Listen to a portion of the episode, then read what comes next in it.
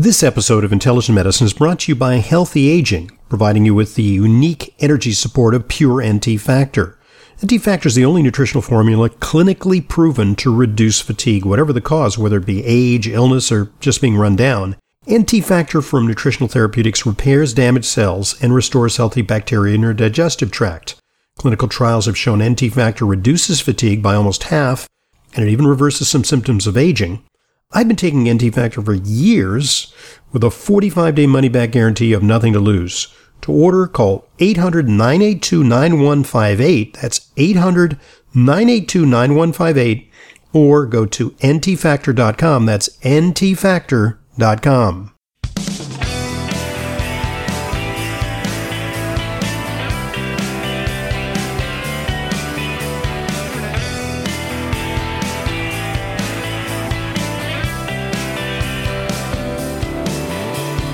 Welcome to the Intelligent Medicine Podcast. I'm your host, Leyla Muedin. I'm a registered dietitian nutritionist here in New York. If you'd like to make an appointment, call our office 212 779 1744. That's 212 779 1744. Thank you for joining me. Thanks for downloading these podcasts. We are upon Memorial Day weekend now. A lot of you are ready and barbecuing. And the first official or unofficial weekend of summer, we know summer isn't until June 20 or 21, somewhere there, right? The summer solstice. And you're all gardening, probably. Those of you with gardens, you're probably, you, you've probably already had the blooming of your azaleas and, and other plants in the springtime. It's a beautiful thing to see. I remember seeing that in one of my aunt's gardens in April. The beautiful, colorful azaleas and things. Well, with the prospect of weeding and seeding and doing all of that, and you know, we like to say weeding and seeding when we're talking about our gut microbiome, right? Weeding out the bad stuff, putting in some good stuff. But Today, I'm talking in a macro way. I'm actually talking about the garden. And one of the things that I would always say, and I, w- I would comment to my husband, it's like, that's a beautiful flower. What is that? Because he's got way more of a green thumb than I do. I'm still learning. Um, he'd say, that's a weed. Those are weeds. Those are weeds. Well, I'm a big lover also of wildflowers that grow naturally in nature. I love wildflowers, and so many of them are termed weed. We have to rethink the word weed.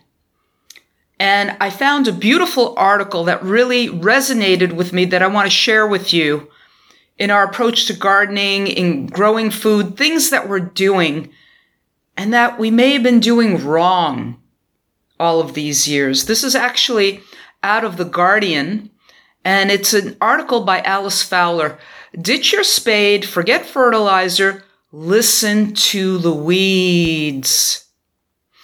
Itching to whip your flower beds or ve- vegetable patch into shape now that spring has finally arrived? Not so fast. Life's much easier when you work with nature rather than against it.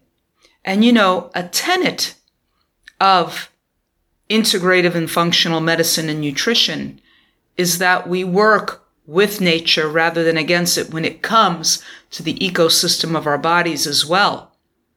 Right? Rather than using a harmful drug, which gets in the pathway of something that naturally happens in our body. Let me give you an example. A proton pump inhibitor, if you have reflux, acid reflux, like Prilosec, Nexium, one of those, right? Well, we need that stomach acid for stuff like to digest and absorb our, our food and nutrition to protect us from foodborne illness. That acid is, is critical for that. And when it comes to our garden, the same concept applies of working with nature rather than against it. all the labored effort, the weeding, the fertilizing, the digging, the tending and pruning, the selecting and conforming, it's not working. Not for the plants, the soil, or the community around them. That includes you and me. We are a part of nature. Indigenous cultures everywhere have based their practices on observing and honoring the ecology, while we in the developed world, quote unquote, wrote down our rules.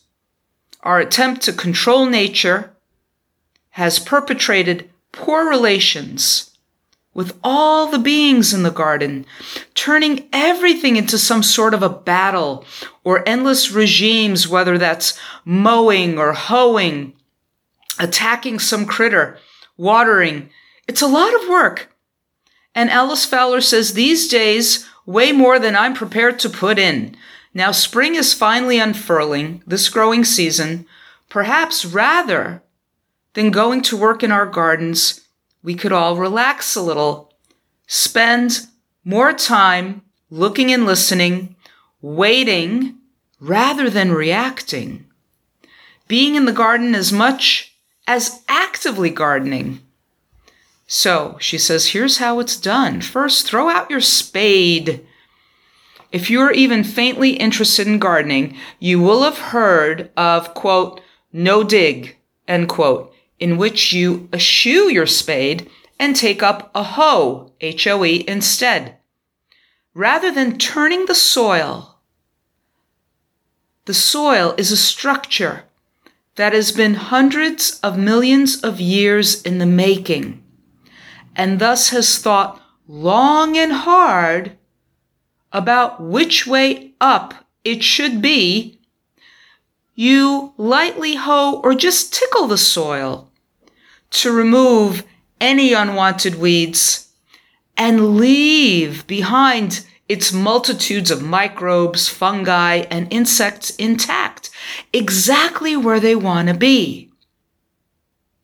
Happy microbes make for happy plant roots, better able to take up nutrients, fight off pests and diseases, and withstand drought.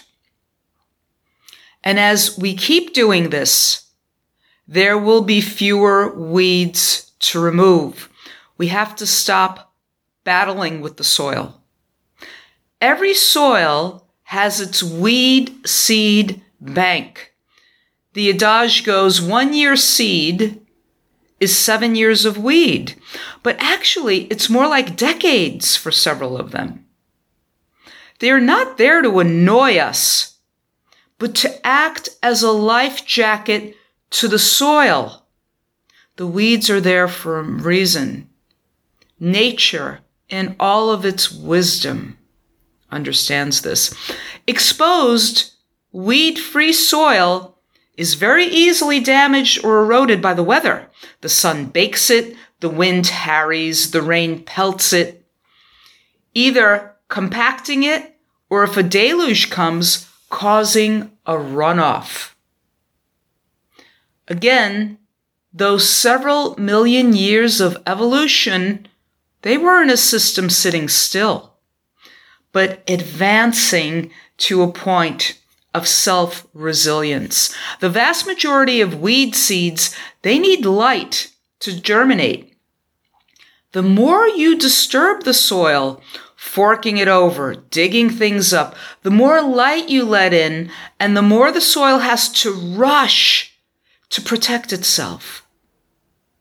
It flushes its weed seed bank as a protective coat to hold the system together. And talking of weeds, it's time we ditch the word altogether. We have to stop calling it weeds. And even the Chelsea Flower Show is rebranding weeds as hero plants. Perhaps we can talk of them as common folk or elders, they've been around a lot longer than us because every weed in our gardens is trying to tell us something very important. The more one type dominates, the louder the sermon is. Dandelions are saying your soil is a little compact, low on surface nutrients, particularly calcium and potassium. Nettles tell us there is too much surface nitrogen. Not as good as it sounds. A flurry of annual weeds, bittercress, chickweed, and mouseweeds say our soil is dominated by bacteria, while thistles, docks, green alkanets, and comfrey are another sign that the surface is a little low on nutrients and only those with long tap roots to mine the subsoil layer can thrive. Brambles tend to proliferate where there is excessive nitrogen, but the land has been left alone so they could take better hold. There is some evidence, though, that they have a potential role in the natural regeneration of tree seedlings. Deer won't browse in the middle of a bramble thicket. And in a woodland, this means the tree seedlings won't get nibbled while the mycorrhizal fungi will tap into the woodland network to boost the seedlings with enough growth to make it up and out of the, of the thicket. Now, once we start looking into the ecology of anything that we flippantly call a weed, we'll discover that it is key in recycling nutrients, providing food in the form of nectar and pollen for all manner of insects in all manner of weather. And not just for the pollinators, but also for things such as leaf miners that turn into micromoths and flies that turn into food for hungry mouths reaching out of the nest which turn into food for raptors flying high above. I know, I hear you cry, of course you do. I bet you still go out weeding when you don't have to, says Alice Fowler. Listen, many of these common folk arrive to help the soil out. And if we ease back on the weeding, but she says you will still have to intervene sometimes. So if we ease back on the weeding and instead pay attention to the soil, many of the common folk will qu- quite quickly become occasional folk instead. Annual ones are a sign that the soil has become bacterially dominated, having evolved from alluvial floodplains to meadows to fields and thriving in the company of bacteria. They do not thrive in the fungally dominated soils of woodlands. Fungi thrive in soil rich in carbon because that is what they eat. See, it's about nature's plan. Fungi, bacteria, all of this has a place in the ecology. Isn't it beautiful? It, it really, really is. We have to stop calling it weeds. I've always thought many weeds were pretty. And that was always why, why are we mowing that down? That is so pretty. Anyway, so Alice says, if you have too many annual weeds, add more carbon to your soil in the form of bulky homemade compost. Cardboard, which could be shredded, could be laid down as a sheet, could be added to your home composting or brown leaves, right? You don't have to dig it in the worms will incorporate it all into the soil.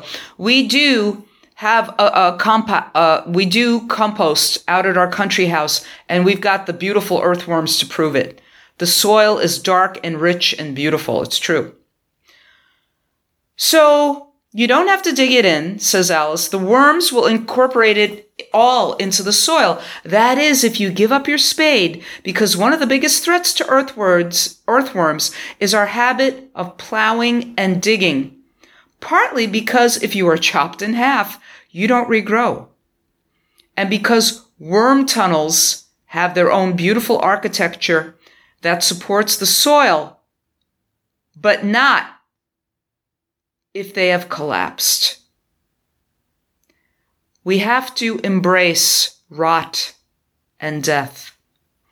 So we have thrown away the spade, considerably loosened up on weeding. Now it's time to relinquish tidying up. We all do it. Remove a yellowing or a nibbled leaf, sweep up the spent leaves and pick up sticks, prune out the dead and the dying. We all do it, right? We even do that indoors with our houseplants. In part because the idea was that all this material would harbor slugs, other pests, and diseases. It might, but one soul's pest is another's supper. It is true, slugs rather love a pile of damp, slightly rotting leaves, but so do the beetles that hunt them. You see how this works. The story is played out over and over again. If one thing proliferates in a natural system, something else, sometimes many things, will come on, will come to dine on this opportunity to restore the balance. A garden allowed to find this balance doesn't have pest or disease problems. It has beings who are living and dying, sometimes thriving, but rarely at the cost of the whole system. This balancing act takes time several years or more. But I promise you this, says Alice Fowler, even the slugs settle down. Rotting, disease, pests are just Earth's recycling system. It is not a great leap of faith to trust time. Plants have been around far longer than we've been gardening, with plenty of time to work on the nuances of reciprocity. Listen, it is true. That dead tree that you see in the woodlands or in the forest or in the local preserve, that tree didn't die because of the rot in it or the fungus, the mushrooms you see growing on it. That fungus and mushrooms came in. Nature called it in to help in that dead tree's decomposition so it may return to the soil and so that soil may replenish. That's nature's role. That's what happens. We have to stop chasing fast growth. Ever since the Second World War, we have been falsely worshiping nitrogen and phosphorus as kings in the fertilizer game. Synthetic fertilizers, a very bad hangover from bomb manufacturing, led us to believe we could rig the system. Remember that ad? I remember this back in the 1970s. You can't fool Mother Nature. I forget the product because I was a kid, but I love that. You can't fool Mother Nature. The woman with the glasses is shaking her finger at us on the TV. Anyway, so using fertilizer meant farmers could turn every bit of soil into a field, for a while at least, and it trickled down into how we gardened. There is a much wider debate about excessive fertilizer use, in particular nitrogen in farming. But that's largely out of our hands. But guess what? Your garden isn't. It's in your hands. There is no need for manufactured chemicals of any kind here. First, all soils differ, but synthetic fertilizers, particularly the kind sold to gardeners, take a one size fits all approach. Regardless of where you are, you apply the same amount of plant food. These synthetic fertilizers, they don't say stay in situ. They run off. And there is evidence that over time, they can deplete soils of stored carbon, reducing fertility even if organic matter is still added. In short, if you buy fertilizers, you're paying for short term gains.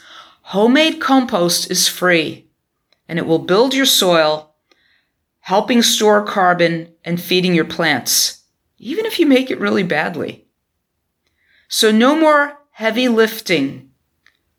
Let your soil do the hard work. If you want an even more carefree approach, you can do most of your composting without heaving stuff around.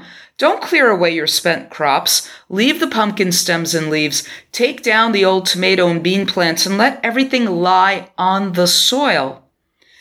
You can cover it to speed things up.